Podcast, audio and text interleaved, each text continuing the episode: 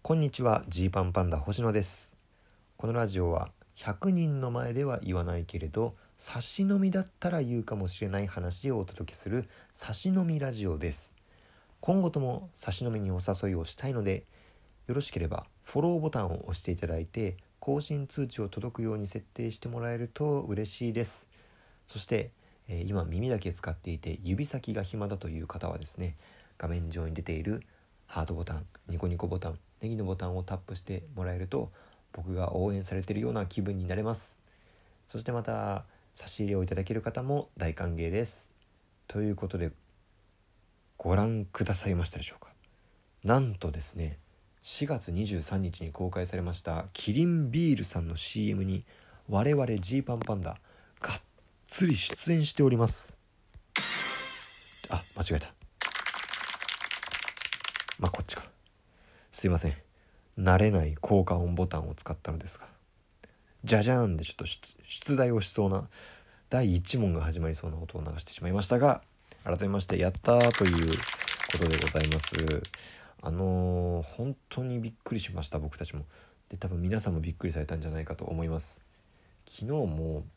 ぼわーっとテレビを見てたら急に自分たちの出てる CM が始まってあえあえ出てる出てる。え嘘。な流れてる。みたいな。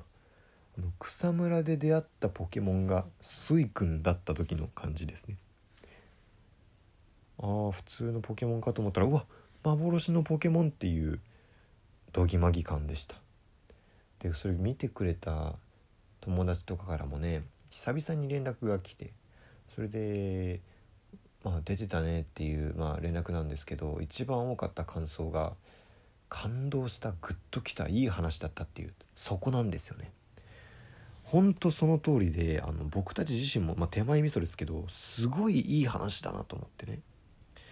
あのー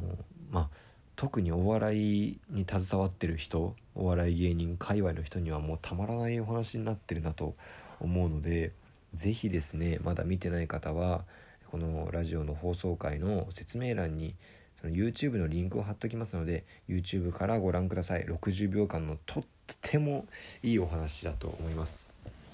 で今日はその CM 撮影の時のね感想をちょろっとだけお話ししようかなと思うんですよ、まあ、CM 撮影なんてまあまあないまあいけないですから、うんありがたかったわけですけれどあの、まあ、撮ったのがまず2ヶ月前なんですよね。でまあちょっと情報解禁のタイミングとかの関係でずっと言えなかったわけですけどその2ヶ月前が収録ででね一番感じたのはスタッフさんの数の多さね。すごかった。最初あのロケバスでそのロケする撮影する公園まで行ったんですけどでそこにはまあ僕と一平とスタイリストさんとか、えーメイクさんとかね僕たち自身のこうなんだろう身につけるものとか顔周りをケアしてくれる方だけ一緒に行ってたんですけどでそこからまあそれだけでもすごいなと思うんですよ。普段ねスタイリストさんなんていないから。そでまあそれも恥ずかしかったんだよな。なんかあんまり売れてない若手芸人の役っていうのでスタイリストさんが用意してくれた衣装がなんかほぼあの普段の僕の私服みたいな。いやむしろ僕の私服の方が汚いんじゃないかみたいな。ちょっと恥ずかしかったってまあそれはまあいいとして、まあ、そういうね、まあ、ロケバスで現地まで行ってたわけですよ。でそこからまあちょっとねトイレ行きたくなったんで実際にロケする公園内にあるトイレに行こうと思ってね撮影の前にこう歩いて行ったんですよ。そしたらこう遠目で見るとね公園がなんかやけににぎわってるなと。人がすごいいると。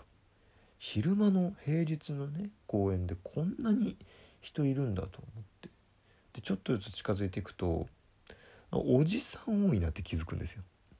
昼間の公園おじさんでこんなにぎわうと思ってさ。あれ？と思ってそれで徐々に近づいてこう分かってくるわけですよ。え待ってまさか今ここで見ている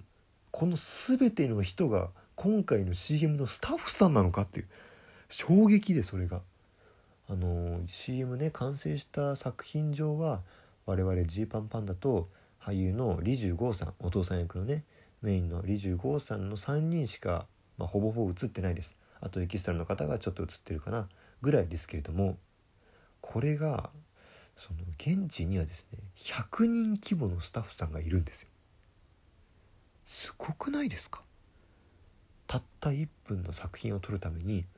100人規模のスタッフさんがいろんな仕事をされてるんです。いかに今まで自分が見てきた世界がチープだったかと気づきました。なんか今までの僕だったら CM 見た時になんか演者さんのこととか見ようとしてるけどそこしか見てなかったかなと。だから今回で言ったらね「うわジーパンパンダ出てるんだ」っていう「えー」って「あなんかいい話じゃん」ぐらいだけど実際その現場ではねもちろんまあ脚本があるわけですけどもともと。監督さんがいて演出をしてでそれをどう撮るかという、まあ、カメラマンカメラマンさんもうカメラマンさん超大事ですからカメラマンさんがいてでそのアシスタントする方々がいてでまあそこのカメラで撮るためには照明をどうするんだとかあとはその、まあ、セットの位置というかねその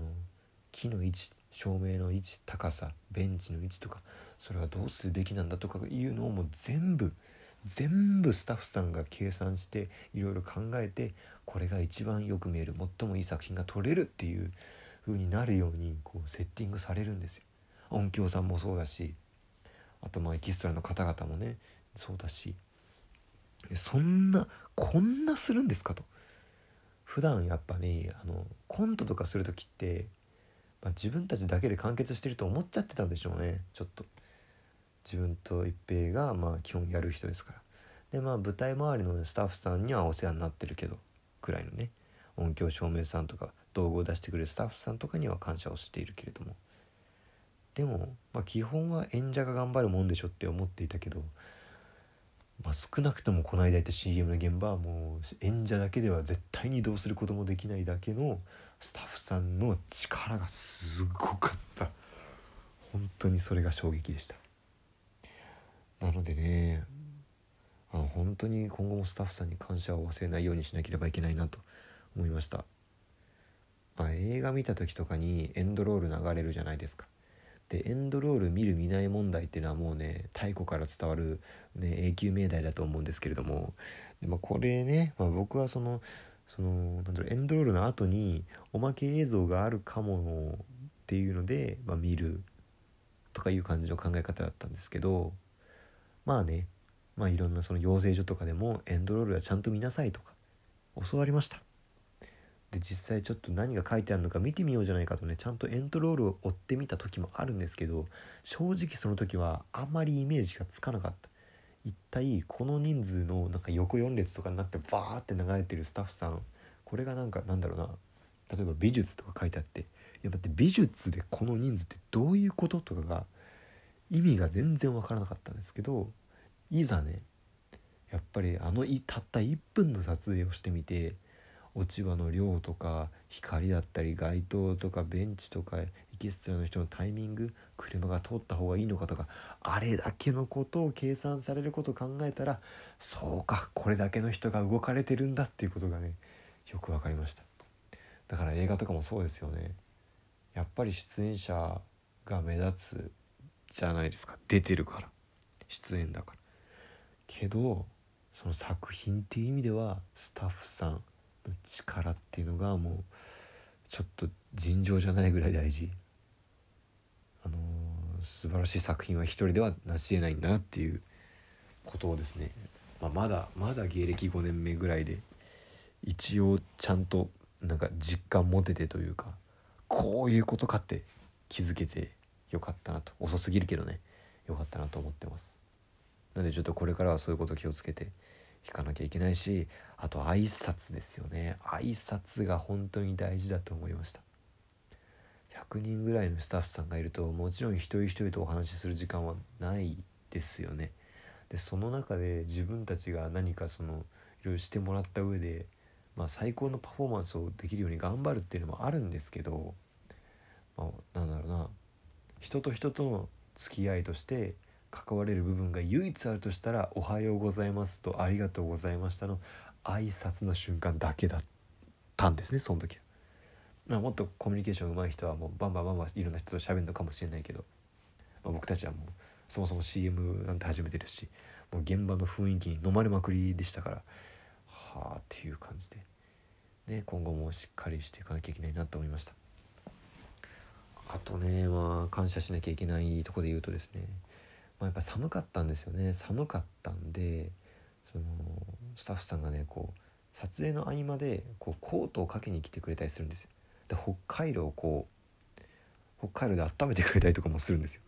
まあ演者が凍えてたらねもうどうしようもないですから凍えたりとか唇青くなったりしないように春に公開するから服装はそんなに厚手じゃないけども